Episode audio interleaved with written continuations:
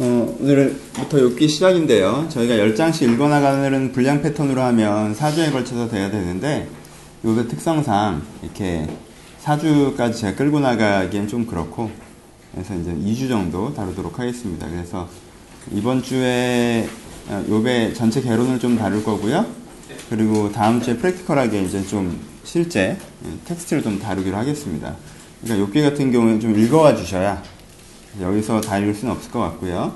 어, 읽어와 주셔야 여기서는 시간상 뭐 20장을 읽고 하자라고 하긴 조금 어렵기 때문에 읽어와 주시는 거 부탁을 드리고요. 주중에 한 10장, 20장 읽어 오셔서 어, 여기서 한번 마무리해서 읽으시는 걸로 40장으로 되어 있으니까 주중에 한 20장 정도 좀 읽어주시는 거 부탁을 좀 드리겠습니다. 욕기를 읽다 보면 아, 뭐라고 할까 어, 뭐 성경의 여러 부분이 그렇지만 어, 눈으로 읽고 있는데 이게 무슨 말인가 싶은 때가 많죠, 그렇죠? 아 그래, 너는 이야기하고 난 듣고 있구나, 약간 이렇게 느낄 때가 많아서 정말 어, 불교적 효과죠. 마음이 맑아지는 한 20장 읽으면 아무 생각이 없어지는 어, 내가 무엇을 읽었는지도 모르겠고 이런 효과가 좀 있는데 그런 약간 조금 꼼꼼하게 그래서 좀 읽어주셔서 다음 주에 하시는데 조금 도움이 될 수 있으면 좋겠다라고 생각을 합니다. 시작해 봅시다. 음, 오늘은 이제는 그 배경을 좀 설명을 해야 돼요. 배경을 설명하는데 오늘 하루를 보낼 건데, 욥은 가장 많이 오해되는 성경 중에 하나입니다. 그래서 욥은 가장 많이 오해되는 성경 중에 하나여서 배경적인 이해들이 좀 필요한 부분들이 있습니다. 왜냐하면 한국 사람들은 욥기를 읽으면은 가장 처음으로 드는 무의식적인 생각이 하나님이 악하다라는 부분입니다. 그렇죠? 근데 한국 사람들은 착해서 절대 하나님이 악하다고 생각하지 않습니다. 의식적으로는. 그래서 한국 사람이 욥기를 읽은 결론은 대부분 어떻게 나냐면 아, 욥 정도의 의는 되면 안 되겠다라는 이게 결론을 하게 됩니다. 그래서 이 말씀을 떠올리죠. 아, 지나치게 의인이 되고 하지 말자. 욥 같은 의인이 되면 하나님이 날 보고 되게 자랑스러워하고 그러면은 인생이 말릴 수가 있구나. 하나님이 자랑스럽진 않은 정도. 이 정도가 내가 봐야 될 신앙적인 지향점이 아닌가라는 식의 적용적인 결론을 내게 됩니다.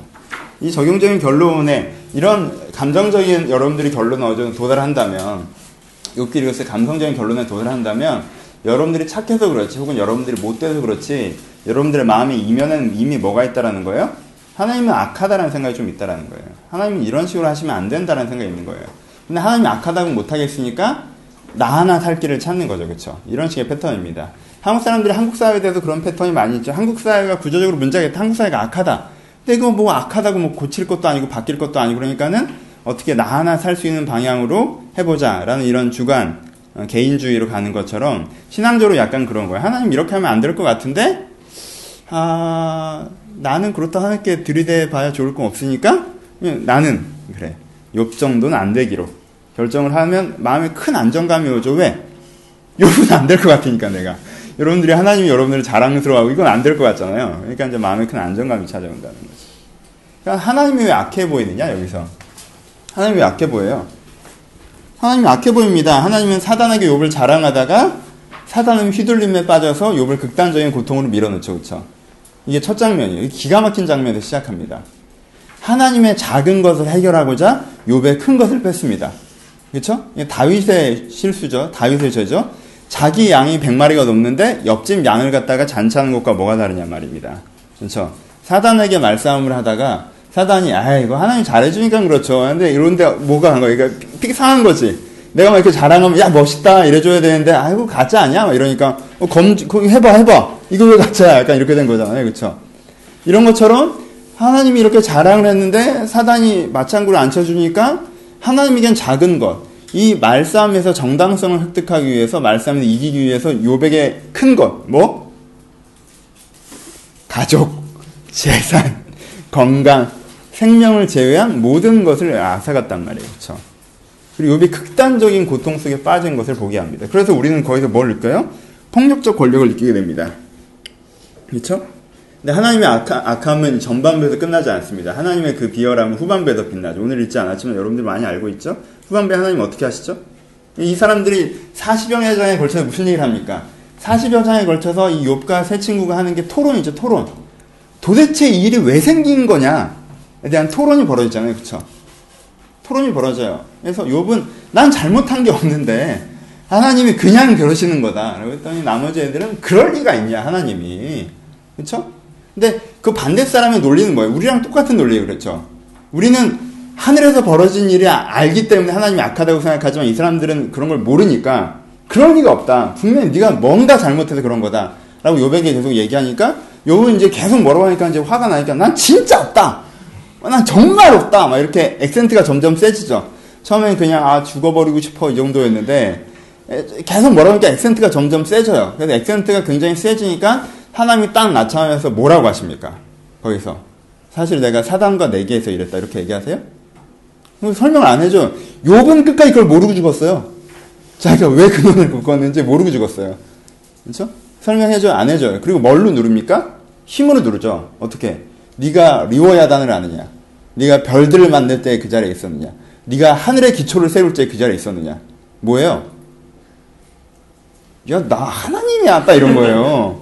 네가 뭘 알아, 네가? 너 별 알아, 별? 너 리워야단 알아? 이름도 못 들어봤지? 이거 공룡 비슷한 건데 넌 보지도 못한 거야. 어? 네가 세상이 창조될 때 있었어? 이거 뭐 하는 거예요? 너랑 나랑 레벨이 달라. 이 얘기를 계속 하는 거죠. 그렇죠? 그런데 욥이 얼마나 착한 사람이면 거기서 거기서 꺾죠.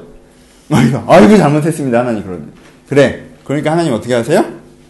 그래 이제는 고생했다. 그런 다음에 예전에 갑절의 축복을 주십니다. 저는 그래요. 제사는 갑절 이해합시다.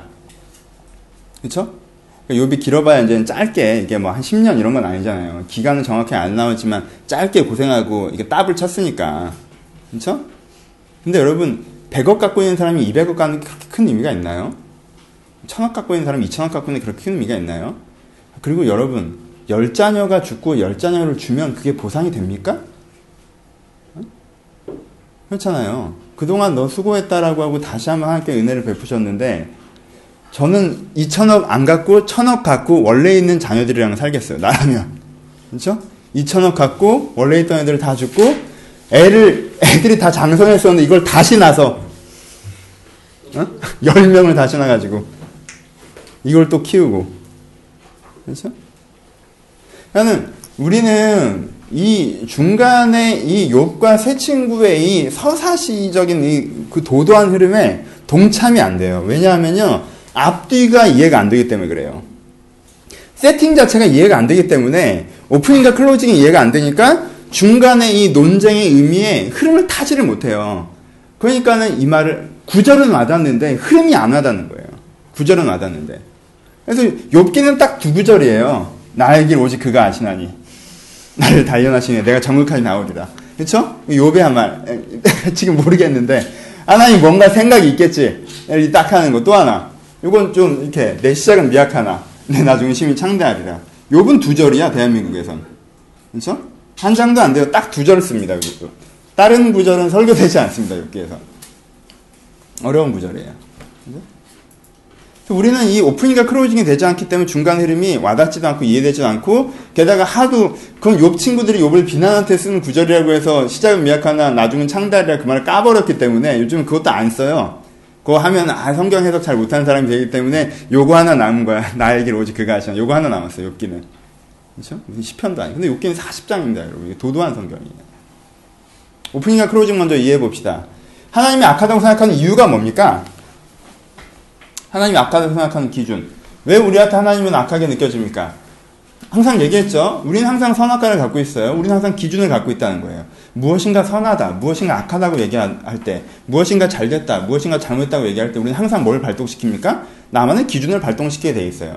여기서 하나님이 악해 보이는데 발동되는 여러분들의 기준은 뭡니까? 여기서 하나님께 악하다고 얘기할 때 여러, 발동된 여러분들의 기준은 두 가지입니다. 첫 번째는 상벌악입니다.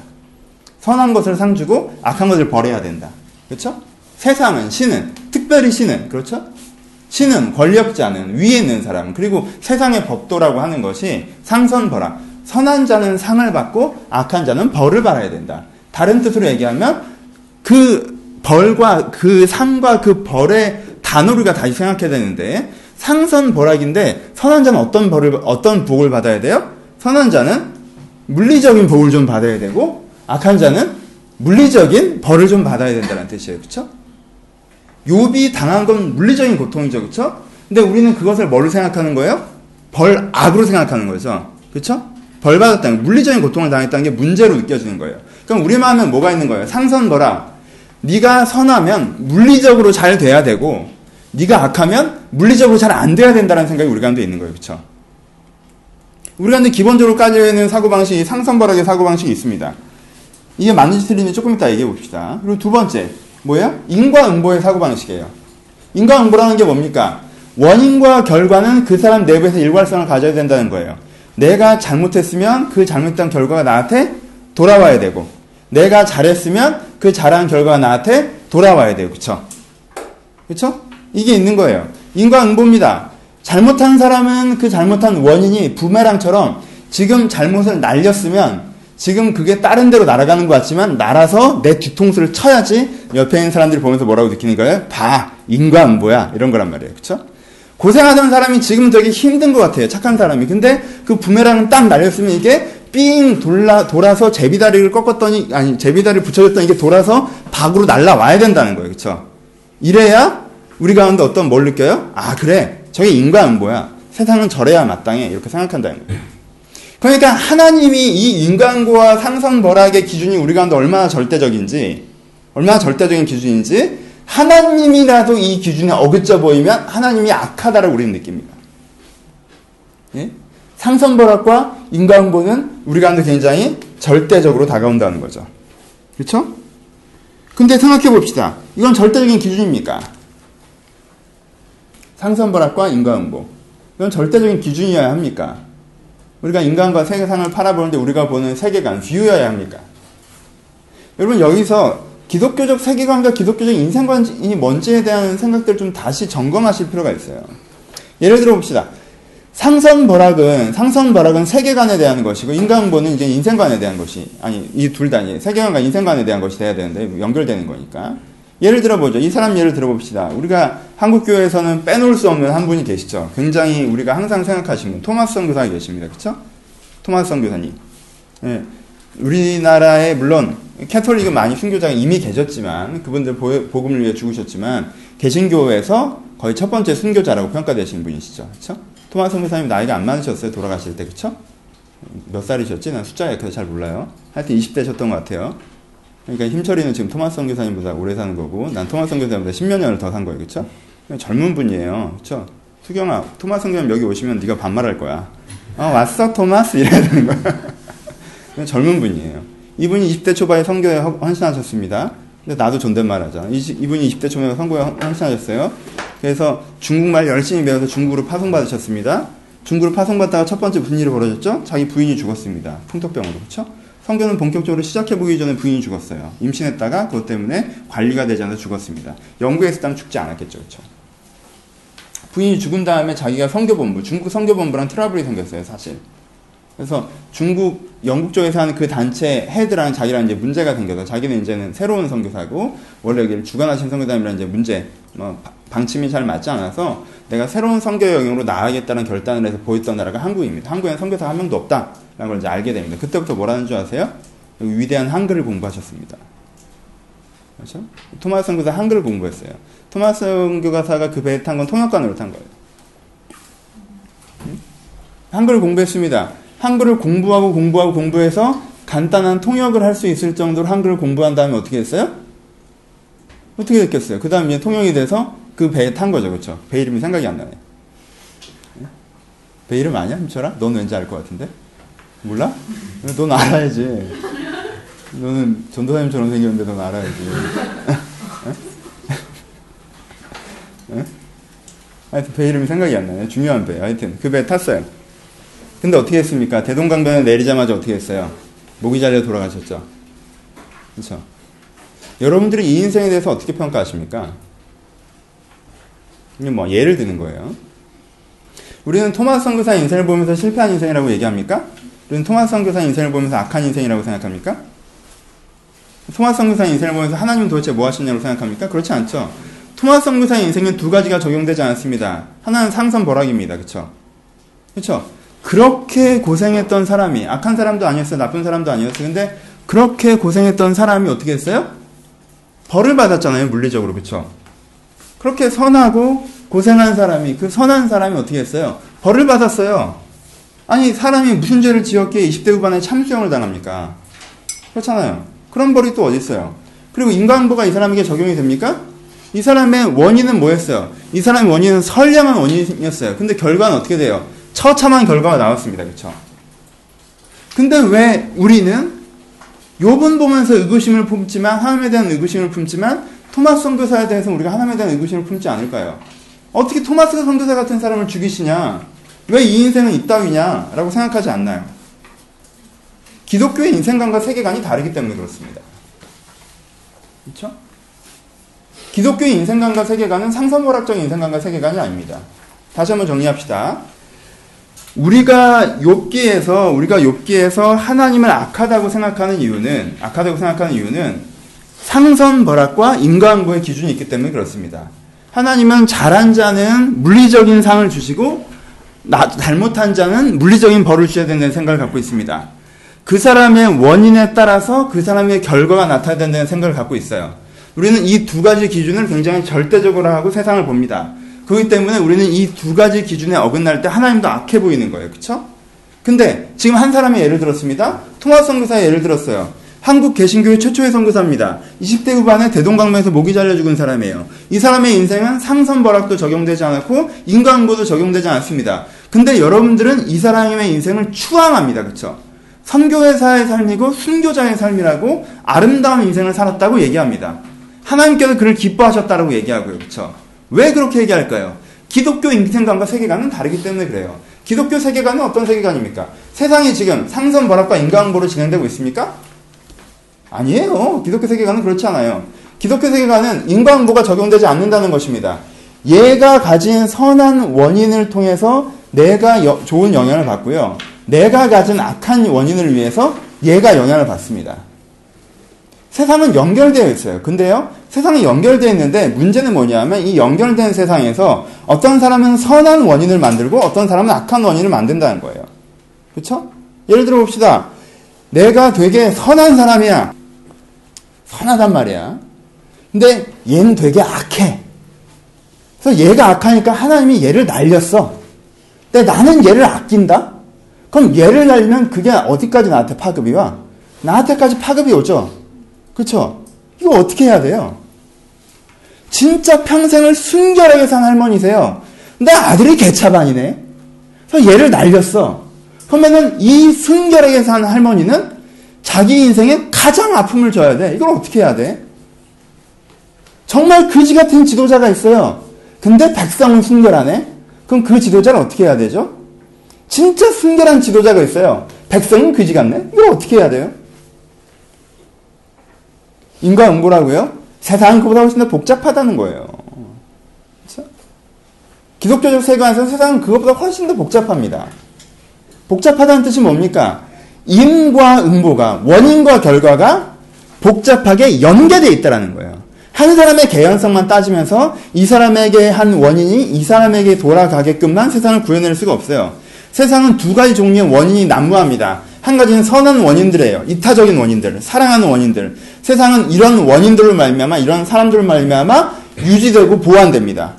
하지만 세상에 악한 원인을 만들어내는 사람이 있어요. 부정적인 원인들, 이기적인 원인들, 공격적인 원인을 만드는 사람들이 있습니다. 이런 사람들을 말미암아 세상은 공격당하고 쇠퇴됩니다. 그렇죠?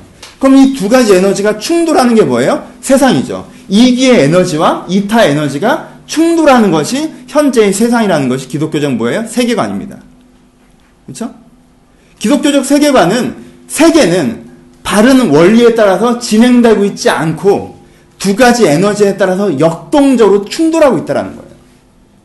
인과응보를 얘기하는 거, 상선바람을 얘기하는 거, 하나님 이 사람이 왜 이렇게 악하게, 아, 이런 악한 사람이 왜 잘 됩니까? 이런 선한 사람이 왜 안 됩니까? 우리는 자꾸 이런 얘기를 합니다.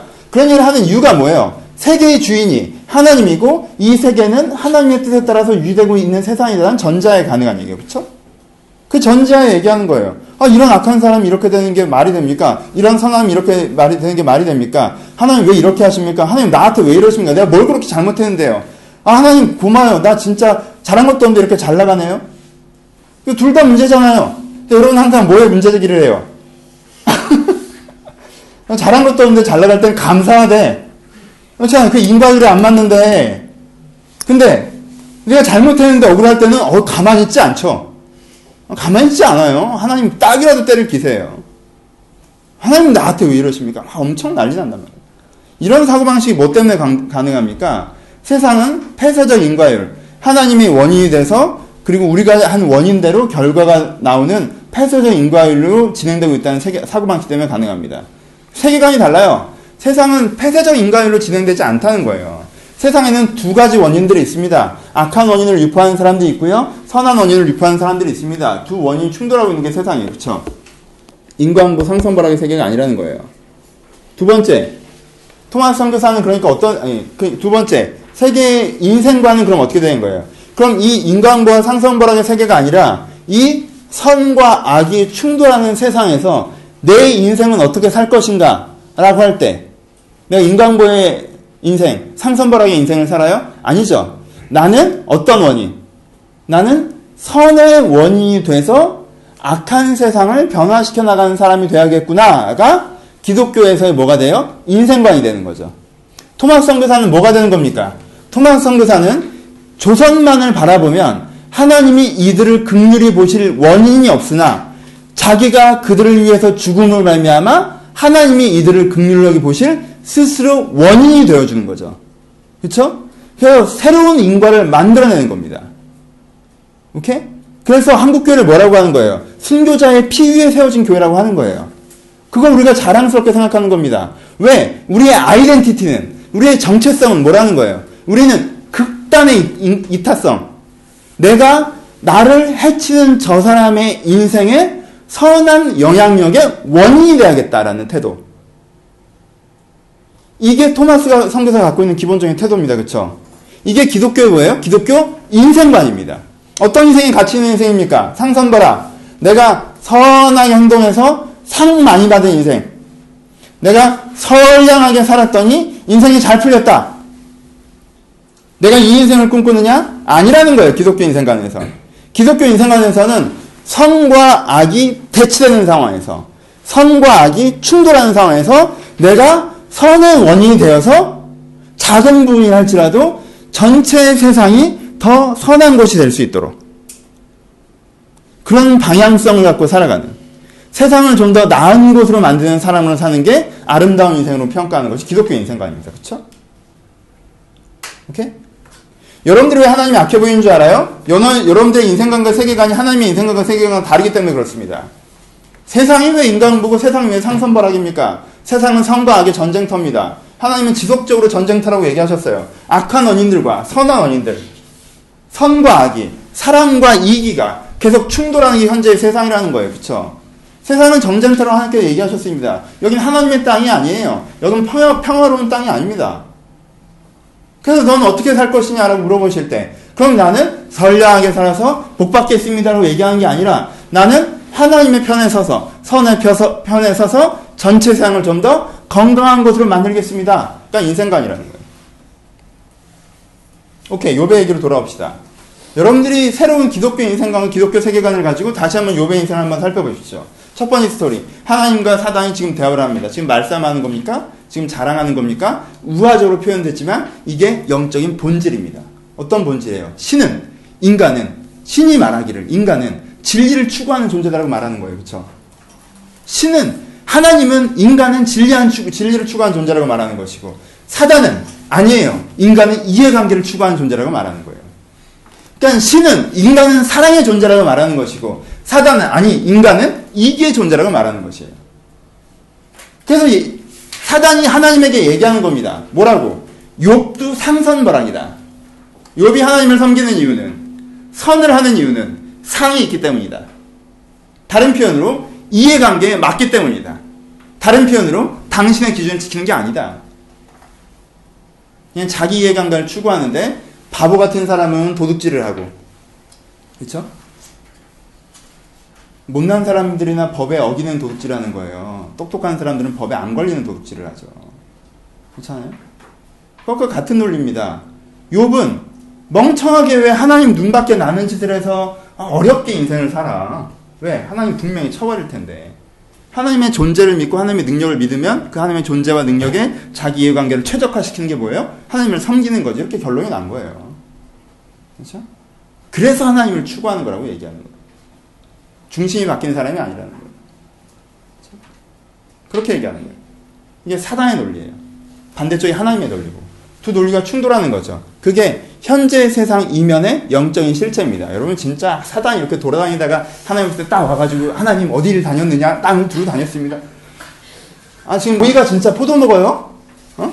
아 신포도 위를 뛰다가 아 저 포도는 신포도일 거야 떠나가고 이소무화 읽으면 여러분들은 이소무화 읽으면서 야 포도를 먹는 오이가 있대 여유가 있대 뭐 이렇게 생각해요? 그렇죠? 그렇게 생각 안 해요. 일단 욥이 실존 인물이냐 이게 역사적 사실이냐 아 진짜 사단이 이렇게 돌아다니냐? 하면 이제 힘들어지는 거야 사실. 우리끼리 힘들어지는 거예요. 욥이 실존 인물인지 아닌지는 중요하지 않습니다. 근데 실존 인물이 아닐 확률이 더 큽니다. 근데 이런 경우가 있죠. 도마 안중근을 가지고 뮤지컬을 만든 경우가 있어요 그쵸? 그럼 실존 인물로 만든 거죠 그쵸? 근데 어떤 실존하지 않는 만만미아를 가지고 뮤지컬을 만든 경우가 있죠 그쵸? 실존 인물이 아니에요 그쵸? 근데 그, 그게 주제와 의미를 생각하는 게 있어서 실존 인물을 만든 것이냐, 실존 인물이 아닌 사람을 만든 것이냐, 그렇게 중요하지 않아요. 하지만, 우리는 실존 인물이었을 거라고 생각하는 경향이 더 강합니다. 왜냐면 동방에 사는 욥이 있다고 했으니까. 일단 실존 인물이라고 생각할 수 있어요. 근데 동방에 사는 욥이라는 굉장히 막연한 표현이라고 한번 상상해, 상상해 보셔야 돼요. 그쵸? 아, 동방. 이스라엘이니까 동방이면, 뭐 이렇게 생각하면, 뭐, 페르시아, 뭐, 아, 그러면 좀 페르시아도 하나님을 믿는 사람이 있었냐? 족장 시대니까 아브라함과 같은 세대 사람이니까 5천 년 전에도 아브라함 말고도 예수를 믿는 사람이 있었고, 아, 그럼 그 사람들 다음으로 예수 믿었던 사람들은 어떤 사람이고, 그럼 지금의 조로아스트교가 그의 시조가 되는 게 아니냐면, 이런 식으로 하면 지금 놀자는 거고. 그럼 말장난 하자는 거. 그 얘기를 하자는 게 아니고, 욥은 실존 인물인지 실존 인물 아닌지 밝혀지지 않습니다. 그리고 그걸 따질 이유도 없어요. 오케이? 그, 그 얘기를 하자는 게 아니에요. 이건 뒤편에 얘기하겠지만 얘기 나서 마저 하면 여긴 시가서예요. 시가서 여러분. 역사선 끝났습니다. 에스더는 실존 인물이에요. 에스더가 실존 인물이 아니라고 하면 안 돼요. 그건 역사서니까. 역사책을 보면서 이 사람은 이야기일 거라고 얘기하면 안 됩니다. 그쵸? 근데 이건 뭐예요? 시가서예요. 그쵸? 시가서입니다. 여러분, 태조 이성계가 나라를 세웠어요. 조선왕조 실록은 믿으십시오. 근데요, 용비어천가는 아니에요. 그건 구별할 수 있잖아요. 그쵸?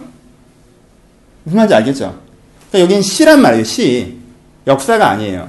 그 포인트를 깨달으시고. 그러니까는 이 욥에 대해서 하나님이 하고 있는 그 우화적인 회개가 뭐예요?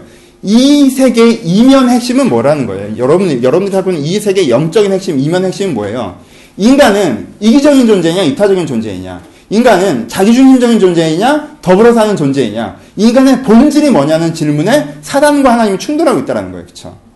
그쵸? 이게 인생의 본질이라는 거예요.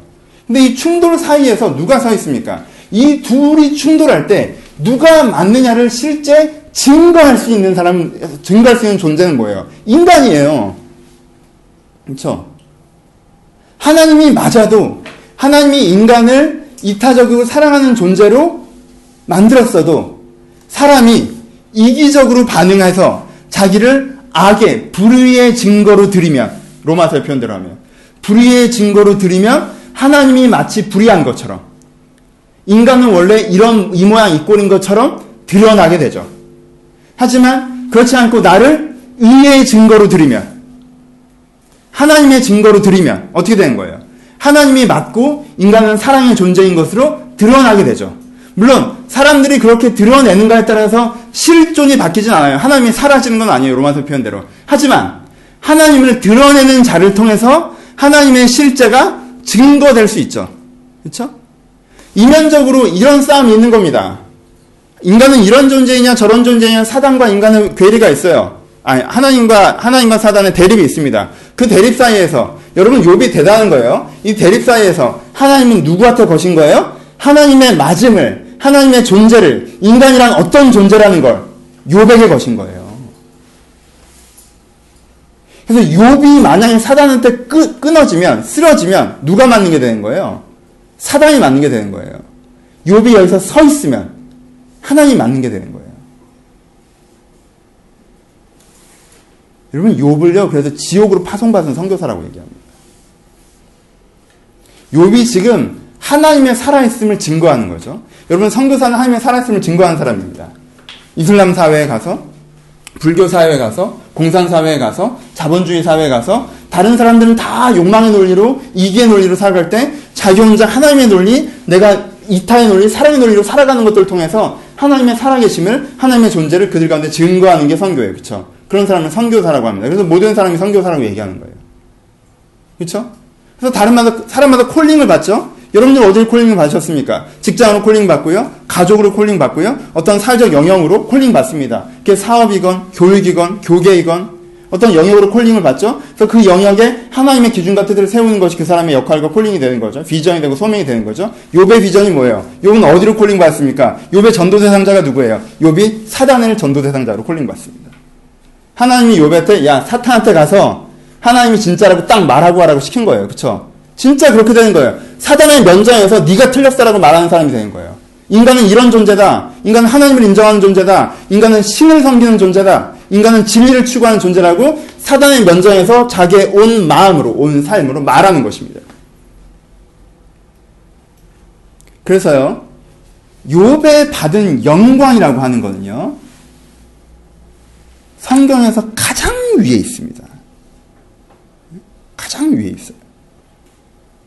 욥이 실존 인물이라면 욥의 영광이라는 건요. 성경의 극치예요. 누구도 이만큼의 신뢰와 이만큼의 소명을 받지 않았습니다. 욥은 무의미한 고생을 한 게 아니에요. 토마스보다 더 큰 선교적 기회를 가진 거죠. 보여요? 이 사람이 받은 기회가? 하나님은요, 하나님 나라의 모든 것을 이 어깨에 거셨어요. 믿었어요, 얘를. 얘를 완전히 믿었어요. 그렇죠? 자기의 권위를 자기의 권위를 욥의 어깨에 거십니다. 그만큼 완벽하게 얘를 믿습니다. 그리고요 어떤 의미에서는 모든 크리스천의 꿈이라고 할 수 있는 그렇죠? 어, 모든 사명과 비전을 얘기하는 사람의 유일한 어, 꿈이라고 할 수 있는 내가 세상이 잘못됐고 하나님이 맞다라는 걸 지옥 한복판에서 사단의 면전에서 선포할 기회를 얻는 거예요. 이 지옥으로 부름받은 선교사예요. 중요한 건 여러분들이 이 사람이 부럽, 부러우냐 부럽지 않느냐는 문제지. 우리의 문제는 여기에 있습니다. 이 사람이 부러우십니까? 부럽지 않으십니까? 여러분들의 삶의 본질이 선교라면 여러분들의 삶의 본질이 나의 삶의 본질이 내가 진리를 드러내고 가치를 드러내고 이기와 이해관계의 삶이 틀리다는 걸 내가 드러내는 것으로 말미암아 이 진리의 기준과 가치의 기준과 사랑의 기준이 확장되어져 가는 게 내 인생의 콜링이라면 그렇죠? 이게 내 인생의 동기부여라면 가장 부러운 사람은 누구여야 돼요? 욥이어야 돼요. 왜? 욥은 그 정점에 선 사람이니까. 그러니까 여러분들이 욥기를 읽으면서 이거 하나님이 악하네 라고 하면 여러분들은 세계관 자체가 이상한 사람이에요. 욥을 읽으면서 어, 얘 되게 좋겠다. 완전 부러워. 이렇게 돼야 돼요. 어, 얘가 죽을 뻔했어. 이러면서.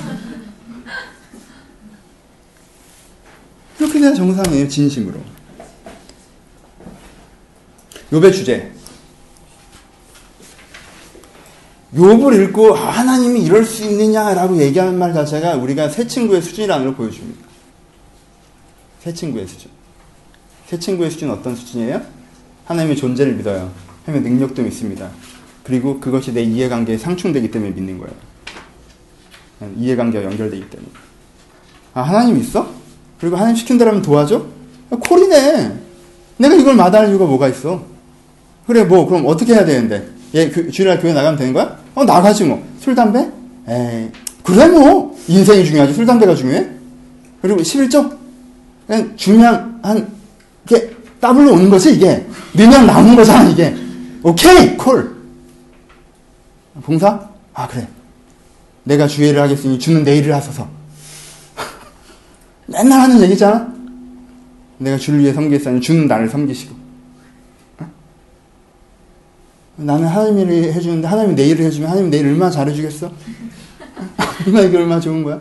그런 식의 논리들. 새 친구의 수준. 그러니까 그러니까 욥이 이 사람들한테는 위기인 거예요. 왜? 자기의 세계관을 흔드는 거예요. 그러니까 욥한테 그렇게 어? 독하게 나가는 겁니다. 욥이 불쌍해서가 아니에요. 욥은 그 얘기하잖아요. 야, 내가 나쁜 놈이라고 해도 일단은 위로를 하겠다. 욥이 그렇게 얘기합니다. 근데 이 사람들이 위로를 못 해요. 왜냐하면 자기 세계관의 도전이거든. 왜? 이렇게 했는데도 인생이 물질, 물질적으로 풍요롭지 않을 수 있다라는 거. 인생이 꼬일 수 있다라는 거. 이게 이 사람들한테 엄청난 두려움이거든요. 왜냐하면 그게 이들의 믿음의 핵심이기 때문에 그렇습니다. 세계관도 다르고 인생관도 다르면서 자기는 하나님을 믿는다고 얘기하는 사람들이죠. 새 친구 얘기를 들어보십시오. 얼마나 하나님이 이 사람들을 우화적으로 비우시든지. 이 사람들이 간증을 얘기합니다. 자기가 천사를 봤던 얘기를 하고, 자기가 말씀으로 깨달았던 얘기를 하고, 기도 중에 은혜 받았던 얘기를 하면서 욥을 막 공격해요. 근데 그런 많은 포장지를 씌우는데 이 사람들의 핵심은 여전히 뭐예요? 인간보고 상선벌하기예요. 내 이해관계와 하나님의 이해관계가 일치하기 때문에 나를 주를 믿는다는 얘기를 반복적으로 하는 거예요. 이게 일치하지 않을 리가 없다라는 거예요. 그래서 한 명 빼고는 나중에 그 욕을 먹는 거예요. 하나님 같아. 애들이 문제가 많아요. 애들. 여러분 이 수준에 머물러 계십니까? 그러면 욥은 그 수준을 넘어간 거예요. 그렇죠? 같이 친구로 놀 땐 몰랐어요. 얘는 하나님을 위해서 이걸 하는 거였고 쟤는 지를 위해서 저걸 하는 거였어. 근데 같이 교회 다닐 때 몰랐어. 똑같이 비슷한 용어를 쓰니까. 단어가 비슷하고 똑같아. 주를 위해 살아야지. 아, 그래. 똑같아요, 단어가. 주를 위해 살아야지. 왜? 주가 나의 주인 되시니까. 주를 위해 살아야지. 왜? 그게 대박의 지름길이니까. 단어가 똑같아요. 간판도 똑같고, 교회라고 똑같아요. 욥은 달랐어요. 욥이 달랐습니다. 욥은 뭐였어요? 그 기준과 가치와 비전이 달랐어요. 여러분 나중에 욥이 이 하나님께서 사단과 이 얘기 통해 자기를 저주하셨다는 걸 알면 욥이 슬퍼했을 것 같아요, 기뻐했을 것 같아요. 기뻐했을 거예요. 하나님께서 나를 그렇게까지 믿으셨다니. 내가 받은 이 고난이 무의미한 고난이 아니라 하나님과 사단의 한판 전쟁의 한복판에 내가 서 있었던 거라니. 하나님께서 나를 이런 기회를 주셨다니. 나는 형태만 보고 환경만 보면서 그게 되게 나 혼자의 아픈 것처럼 지역적인 문제인 것처럼 생각했는데 내가 영적으로는 가장 위대한 전투를 이끌었다니. 욥은 좋았을 거예요. 욥은 무엇이기 때문에? 욥의 인생관은, 욥의 세계관은, 욥은 세상의 충돌이고 자기가 선의 입장에 서서 악을 이기고자 하는 사람이었고 그래서 자기는 선을 확대하는 것을 통해서 자기 인생의 가치를 느끼는 사람이었기 때문에 그렇습니다. 그렇다면 욥의 인생은 가장 성공적인 인생이었습니다. 그래서 욥의 주제는 이것입니다. 여러분들 이런 주제를 갖고 있느냐? 로마서의 패턴과 연결됩니다. 욥과 로마서는 연결된 부분이 굉장히 많이 있어요. 실론에 있어서. 계속 얘기해요. 선으로 악을 이기라. 선은 사랑이고 악은 이기심입니다. 선으로 악을 이기라. 선은 어때요? 얘 악이 나를 공격하죠. 그렇죠? 얘는, 얘는 날 뜯어먹으려고 댐비면 내가 뜯어먹히잖아. 그럼 사람 마음이 뭐가 생겨요? 나도 누군가를 뜯어먹어야겠다. 나 제사를 두, 번, 두 배를 뜯어먹었다는 생각이 되죠. 그럼 내가 그렇게 또 해서 얘를 뜯어먹어요. 그럼 결국 어떻게 되는 거예요? 내가 이긴 거예요? 아니죠. 얘가 이긴 거죠. 누가 이긴 거예요? 사단이 이긴 거죠. 왜? 난 악에 물들었으니까. 그렇죠? 얘가 나를 뜯어먹었어요. 근데 내가 얘를 사랑해요. 동기부여합니다. 얘 인생과 방향과 가치를 생각해줘요. 그래서 얘가 나에게 물들어요. 아, 내가 문제가 있었구나. 내가 잘못하고 있었구나. 느끼, 느끼, 이게 뭐야? 선으로 악을 이기는 거죠. 그렇죠? 그러니까 중요한 건 악에 물들어가는 세상이 있는데, 그쵸? 선에 물들어가는 흐름 속에 내가 설 것인가에 대한 질문을 던지는 게 욥기입니다. 아까 욥이 실존 인물인지 아닌지 중요하지 않다고 말씀드렸죠. 왜냐하면 욥은 사실 우리기 때문에 그래요. 왜요? 시에서 시적 문학에서 독자가 주인공입니다. 그렇죠? 독자가 거기 감정이입을 해야 되는 거예요. 여러분들 뒤에서 지금 뭐가 있는 거예요? 하나님과 사단이 여러분들 놓고 내기를 하고 있습니다. 왜? 뭐라고? 인간은 어떤 존재다? 김봉현은 진리를 추구하는 사람이다. 아니다. 김봉현은 이해관계를 추구하는 사람이다. 내기를 하고 있습니다. 그리고 그 내기에 의해서 그 대결에 의해서 그 두 가지 동기부여에서 내 인생 어떤 장면들이 찾아오겠죠. 어떤 때는 그게 성공의 모습으로 찾아오기도 합니다. 그렇죠? 진리를 추구한다고 하더니 어떤 성공의 기회가 오니까 덥석. 요분 고통이었지만. 어떤 사람에겐 고통의 기회로 찾아오기도 합니다. 진리를 추구한다고 하더니 조금 어려워지니까 발을 뺀. 그렇죠. 사실 은 내가 그때 함부로 성공을 물지 않고 함부로 실패를 뱉지 않고 내가 하나님의 기준과 동기부여로 갈 수 있다면 그것을 통해서 하나님의 살아계심이 나를 통해서 증거되고 그리고 그 증거를 통해서 나를 통해서 세상이 영향받는 상태. 그것을 꿈꾸라는 것이 욥기가 우리에게 해주는 가장 기본적인 동기부여입니다. 물론 하나님께 우리를 물리적으로 고통받으며 살기를 원하지 않으십니다. 그렇죠? 하지만 더 큰 논리가 하부 논리를 지배합니다. 때때로는 좀 더 가치 있는 일을 위해서라면 우리가 불편을 감내해야 되는 상황들도 존재합니다. 그때도 그것이 여전히 우리 가운데 의미 있느냐가 우리 가운데 가장 큰 중요한 문제가 될 것입니다. 이 배경식을 가지고 시작하시면 됩니다. 여기까지는 배경 지식입니다. 욥기는 여기서 끝난 게 아니라 여기서 시작되는 것입니다. 그렇죠? 왜요? 전 1장이랑 40장을 설명하기 때문에 그렇습니다. 1장이랑 40장을 오해하기 때문에 그 중간이 와닿지 않는 것이지 1장이랑 40장에 여러분들이 배경 철학이라고 표현을 하죠. 이런 배경 철학을 갖고 있으면 이제 욥기를 시작할 수 있는 오프닝에 쓰는 것입니다. 이제는 이제부터 진짜 욥기 얘기를 해봅시다. 욥기는 뭐라고 했죠? 장르적으로 욥기는 서사시입니다. 여러분 서사시가 어려워요. 왜냐하면 여러분들은 서사시 장르가 없는 시대에 살기 때문에 그렇습니다. 시는 상대적으로 쉽죠. 왜요? 시라는 장르가 있기 때문에 그렇습니다. 잠언도 상대적으로 쉽습니다. 왜요? 잠언이라는 장르가 있기 때문에 그래요. 그렇죠? 우리가 역사서 쉽죠. 왜요? 역사 스토리라는 장르가 있기 때문에 그래요. 우리는 항상 성경을 읽다가 어떤 부분에서 어렵다는 거예요? 성경을 어렵게 써서 어려운 게 아니에요. 안타깝게도 예전에 있었던 장르인데 요즘엔 없는 장르면 우리가 제일 힘들어합니다. 그렇죠? 모세오경, 사복음서 여러 가지를 섞었어요. 우리식으로 생각하면 여러 가지 여러 가지 장르가 섞여 있는 거지만 그 당시 사람들이 생각하면 그 류라는 한 가지 장르인 거예요. 우리는 그게 불편하고 어렵습니다. 그렇죠? 그것처럼 이 욥기는 그것만큼은 아니지만 서사시라는 장르를 쓰고 있는데 아, 최근까지도 있었죠. 그렇죠? 뭐 국경의 방, 뭐 이런 거 그래요. 중2 때, 뭐 중3 때 배우셨을 거예요. 우리나라에도 1920년대 서사시가 있었습니다. 서사시들이 있어요. 일리아드 오디세이 이게 대표적인 서사시입니다. 일리아드 오디세이라고 하니까 여러분들 너무 영화 버전만 보시죠.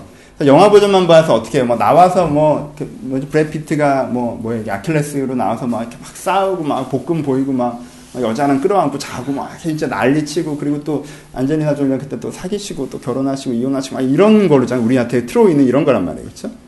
우리는 일리아드 오디세이가 되게 역동적인 장면으로 나타나요. 근데요, 오리지널 처음에 일리아드 오디세이는요 서사시입니다. 서사시라는 게 뭐냐면요, 그 당시에 벌써 관심이 없어?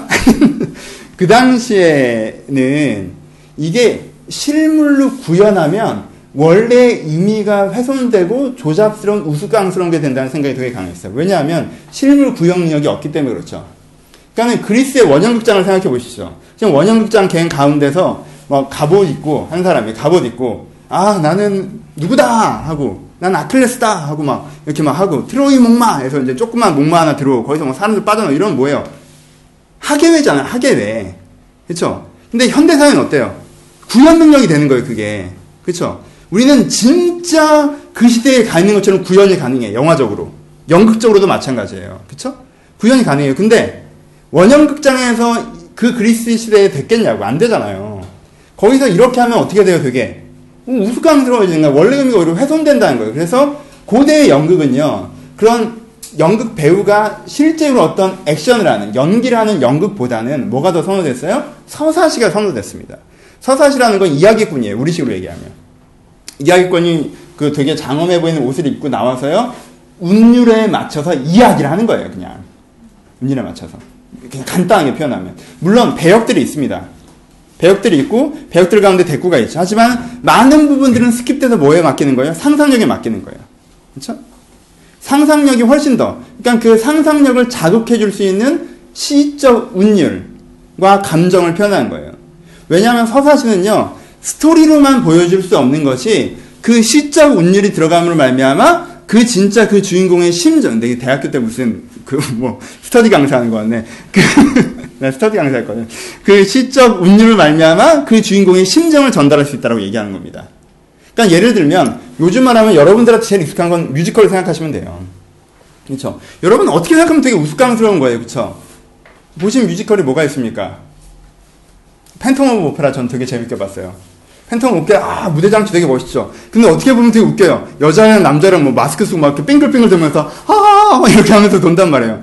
노래를 부르면서 막 돌아요, 막. 아, 바로 보이는데 아 그는 어디 있나 막 그러고 막 이렇게 극으로 보면 되게 이상할 수 있는데 무엇이 몰입을 시키는 거예요? 음악이 몰입을 시키죠. 그 음악이 어디에 더 깊게 전달하게 합니까? 연기보다 그 여주인공의 깊은 심정이 감정을 표현한 전인격적으로 상대방에게 전달, 전달되게 한다는 거예요. 그쵸? 그쵸? 그래서 우리는 뮤지컬을 더 선호하는 경향이 있는 거예요. 어떤 면에서. 연극보다도. 사람들이 뮤지컬을 더 편안해하고 더 즐거워하는 이유가 복잡한 연극은 좀 어떤 복잡한 플롯이나 상징성이 들어가면 조금 어려워진 반면에 그리고 그냥 연기로 하면 그렇게까지 안 와닿는 반면에 오페라나 뮤지컬은 오페라는 빼죠. 우리는 그런 스타일은 아니니까 뮤지컬은 그 깊이가 곧장 단순하지만 전인격적으로 전달이 된다는 거예요. 그렇죠? 서사시가 그런 류의 장르였어요. 그러니까 음악극의 모형이라고 생각하시면 됩니다. 그러니까 사실 어, 에, 그 에, 아가서도 마찬가지지만 욥기는 어느 정도는 무대가 전제되는 거라고 생각하셔야 돼요. 어느 정도는 무대가 전제되는 이런 이런 그냥 글로서 쭉 읽어도 되는 부분 아니에요. 어떤 면에서는 노래입니다, 그렇죠? 노래예요. 욥이 자기의 지금의 심정의 비통함을 그렇죠? 비통함을 노래로 담아서 표현해내는 거예요. 그럼 그 사람들이 그 욥의 심정을 느껴야 되는 거예요. 그렇죠? 여러분 만만미야 스토리 되게 간단합니다, 그렇죠?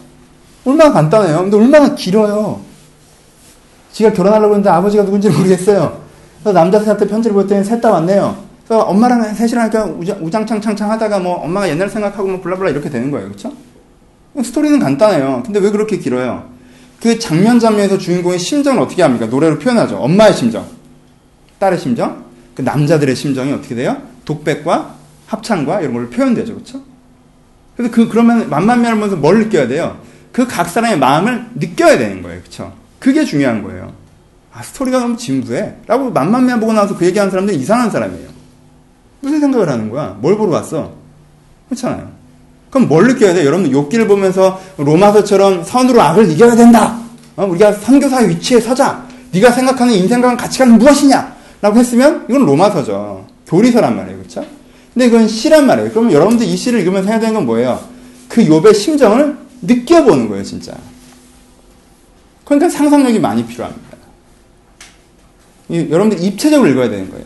그러니까 끊어 읽어야 되죠. 욥의 독백 그리고 욥과 그 엘리바스나 새 친구와의 그 대화, 그 대화 속에서 느끼는 욥의 감정 이런 것들을 느껴야 되는 거죠.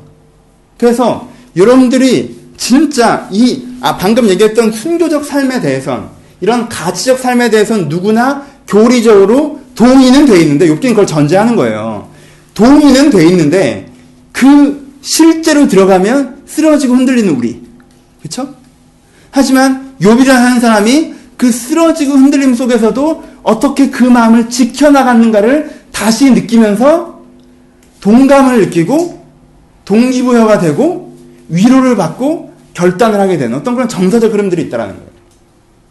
만만미한 여주인공이 아 누구나 한 문장을 해결할 수 있는 얘기 꿈이 있었지만 현실에 부딪혀서 어떤 면에서 꿈을 포기하고 현실에 적응하고 살다가 여전히 내가 젊은 날의 그 열정과 사랑과 꿈을 다시 갖고 있다는 걸 다시 한번 직면하고 그 꿈을 향해서 도전하는.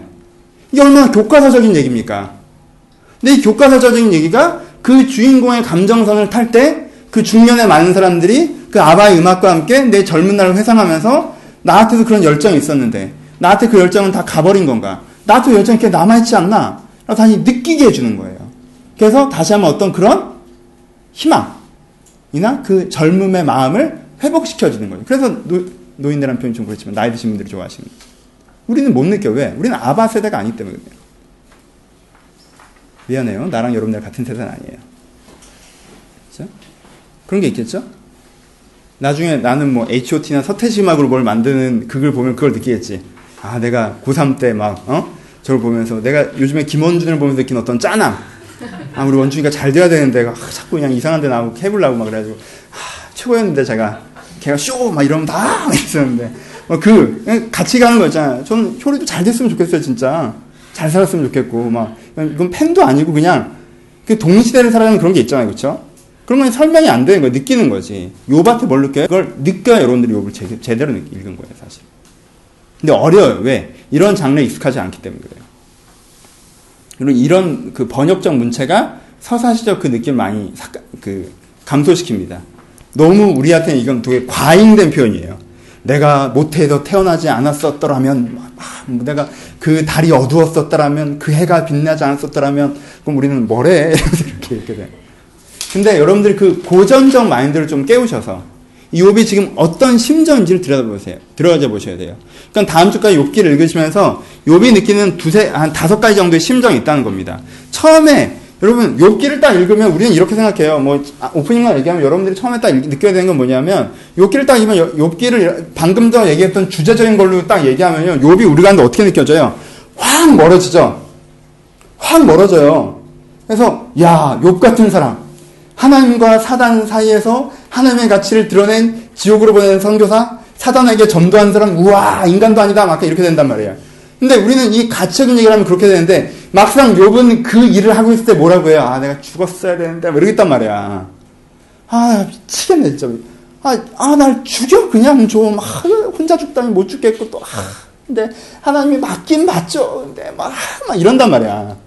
근데 우리가 거기서부터 시작하는 거예요. 욥이 하나님을 저주하거나 자기 기준을 포기하거나 자기의 새로운 이해관계를 찾아나가지 않아요.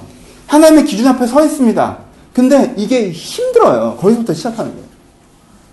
근데 욥의 힘든이 진행되죠. 욥의 마음에 내가 왜 그런지는 알았으면 좋겠다라는 그 이해되지 않으로 오는 고난, 육체적인 고난, 이해되지 않으로 오는 고난, 그리고 정금같이 나올 거라는 막연한 희망. 그래서 욥의 심정이 다섯 가지에서 일곱 가지 정도로 이렇게 펼쳐져요. 그러니까 그 심정을 느끼셔야 돼요. 그렇죠? 그리고 나쁜 놈들이 있죠. 그렇죠? 나쁜 놈들도 있어요. 나쁜 놈들이 막 간증하고 막 그러면서 막 욥을 비난하는 그 심정. 그, 그 그분들의 마음도 느끼셔야 돼요. 그러면 나는 주로 어디에 가 있냐면 누나지 알겠지? 그걸 느껴야 되는 거예요. 그렇죠? 그래서 이거는 뭐예요? 작품이에요. 예술성입니다. 성경에서 왜 욥기를 그렇게 어려워하는 줄 알고 좀 딴 얘기인데 왜 신학자들이 욥기를 그렇게 어려워하는 줄 알아요? 신학자들은 다 철학자들이라 그래요. 철학자들한테 서사시를 주어줬더니 어찌할 바를 몰라요. 제일 기가 막힌 게 아가서예요. 아가서 같은 경우는 뭐예요? 오페라 대본이에요. 장면이 세 개로 바뀝니다. 남자 솔로, 여자 솔로, 합창, 중창 이렇게 가요. 듀엣 이런 식으로 가요. 근데 그걸 철학적인 누구에게 하시면 아, 이분들은 이제 죽겠는 거야, 이게. 아, 뭐래, 이게 죽겠는 거야. 그분들은 신명기 이런 건 진짜 죽여요. 쭉쭉쭉 빠지지, 그냥. 신명기 딱 주면 난리 납니다, 그냥. 그쪽이니까. 로마서 제일 좋아해요. 왜? 철학자들 성향에 가장 잘 맞는 책은 로마서거든요. 개념적이고, 가치적이고, 논쟁적이고. 편해요. 하지만 시가서는 안 맞아요, 이게. 그러니까 시가서를 읽으면 하나님의 주권이다 하고 끝납니다. 근데 우리는 읽으면 하나님의 주권을 못 느껴요. 근데요, 여러분들 그 심정을 느끼셔야 돼요. 진짜 죽을 것 같이 힘든데 욥이 참아 못하는. 그리고 진짜 죽을 것 같이 힘들면서도 그가 기대하는. 그 욥의 심정을 느낄 때 우리가 어떤 때 우리가 무엇인가 덥석 잡고 싶을 때 우리가 무엇인가 토해버리고 싶을 때 우리의 이해관계 때문에 하나님을 놓고 싶을 때 내가 그 고통 중에라도 그 욕심 중에라도 여전히 하나님을 잡을 수 있는 심정적인 동질감을 갖게 되는 거예요. 그렇죠? 그래서 어려워. 왜? 그런데 이건 우리 때문이야. 욕기를 처음 쓴 사람은 상상도 못했을 거야. 서사시라는 장르가 망할 거라는 걸. 상상 못했을 거예요. 이게 안타까운 이게 약간 그런 게 있어요. 여러분 판소리 완창하려면 몇 시간 걸리는 줄 알아요? 판소리 완창하려면 짧게 하면 8시간, 짧게 하면 8시간. 여러분 판소리 완창하는 거 볼 수 있어요? 여러분 못 봐요. 왜? 장르가 없어진 거예요. 요즘 사람들은 판소리에 적응을 못 해요. 근데 이게 약간 그거랑 비슷한 느낌인 거거든. 혼자 이렇게 하는, 몇 살마다 이렇게 뭐 노래처럼 이렇게 하는 거거든. 그러니까 장르가 없어진 거야, 이게. 이게 대안이 안 서는 거라. 그러니까 판소리 중에 한 장면. 사람들은 판소리 그러니까 어떻게 받아들여 요즘에? 노래처럼 받아들여요. 그래서 3분 보고 2분 보고 와, 뭐 이렇게 야 떨림이 죽이는데 뭐 이런 식으로 받아들인단 말이에요. 이렇게 막 이러면 그런 걸 말이에요. 아 진짜 피가 났어요? 막 이렇게 피토하셨어요? 폭포 가서 하셨어요? 이런 식의 가식적인 접근. 그렇죠? 무대가 없어졌어요. 힘드신 거예요, 그게. 진짜 판소리를 좋아해서 판소리를 볼 수, 보러 오는 팬이 있어야 판소리라는 장르가 살아나는 거지. 그렇지 않으면 이 장르는 그냥 박물관에 있는 거예요. 옛날엔 이런 거 했대. 라는 걸 지금 유리, 유리관 안에서 보여주려고 그냥 전승이 되는 거니까 예술가적 그런 건 사라지죠. 그렇죠? 완창을 할 수 있는 걸 보여주기 위해서 완창을 해내야 되는. 완창 한번 했다, 이 사람. 할 줄 아는 사람들. 이런 식의, 요즘 이렇게 됐거든. 근데, 근데 그게 살아나려면 여러분들이 이제 판소리의 그 즐거움을 누릴 수 있어야 되는 거잖아요. 욕기도 마찬가지. 그래서 어렵다는 거예요, 내가. 서사시를 모르는 여러분들한테 이걸 듣기 어려운데 좋은 방법은 뭐겠어요? 진짜 좋은 방법은 전 국문과의 benefit이 있어요, 그렇죠? 국문과의 이익이 있어요, 나는. 여러분들은 없죠. 제일 좋은 방법은 뭐냐면 서사시에 익숙해지는 거예요. 그렇죠? 그럼 어떻게 해요? 일리아드 오디세이 같은 걸 읽으시면 돼요. 그러니까 스토리로 편집해서 해놓은 거 말고 원래 호메로스가 쓴 거 번역해 놓은 게 있어요. 걔, 걔가 걔가 쓴 거 번역해 놓은 거. 일리아드 오디세이 같은 거. 국경의 밤 이런 걸 읽으시면서 그 서사시의 감을 좀 살리시면 이걸 읽으시는데 좀 도움이 되긴 해요. 그렇죠? 근데 이게 어 약간 그런 느낌이죠. 뭐, 뭐 하자고 뭐 한다고 약간 그런 느낌이긴 한데 여러분 성경은 위대하고 욕기는 한편입니다. 그렇죠? 여러분들 평생 욕기를 보실 거예요. 그러니까 어, 조금 나중에 여유가 되실 때 시경이 안 와도 돼요. 진짜 시경이 괜찮아요.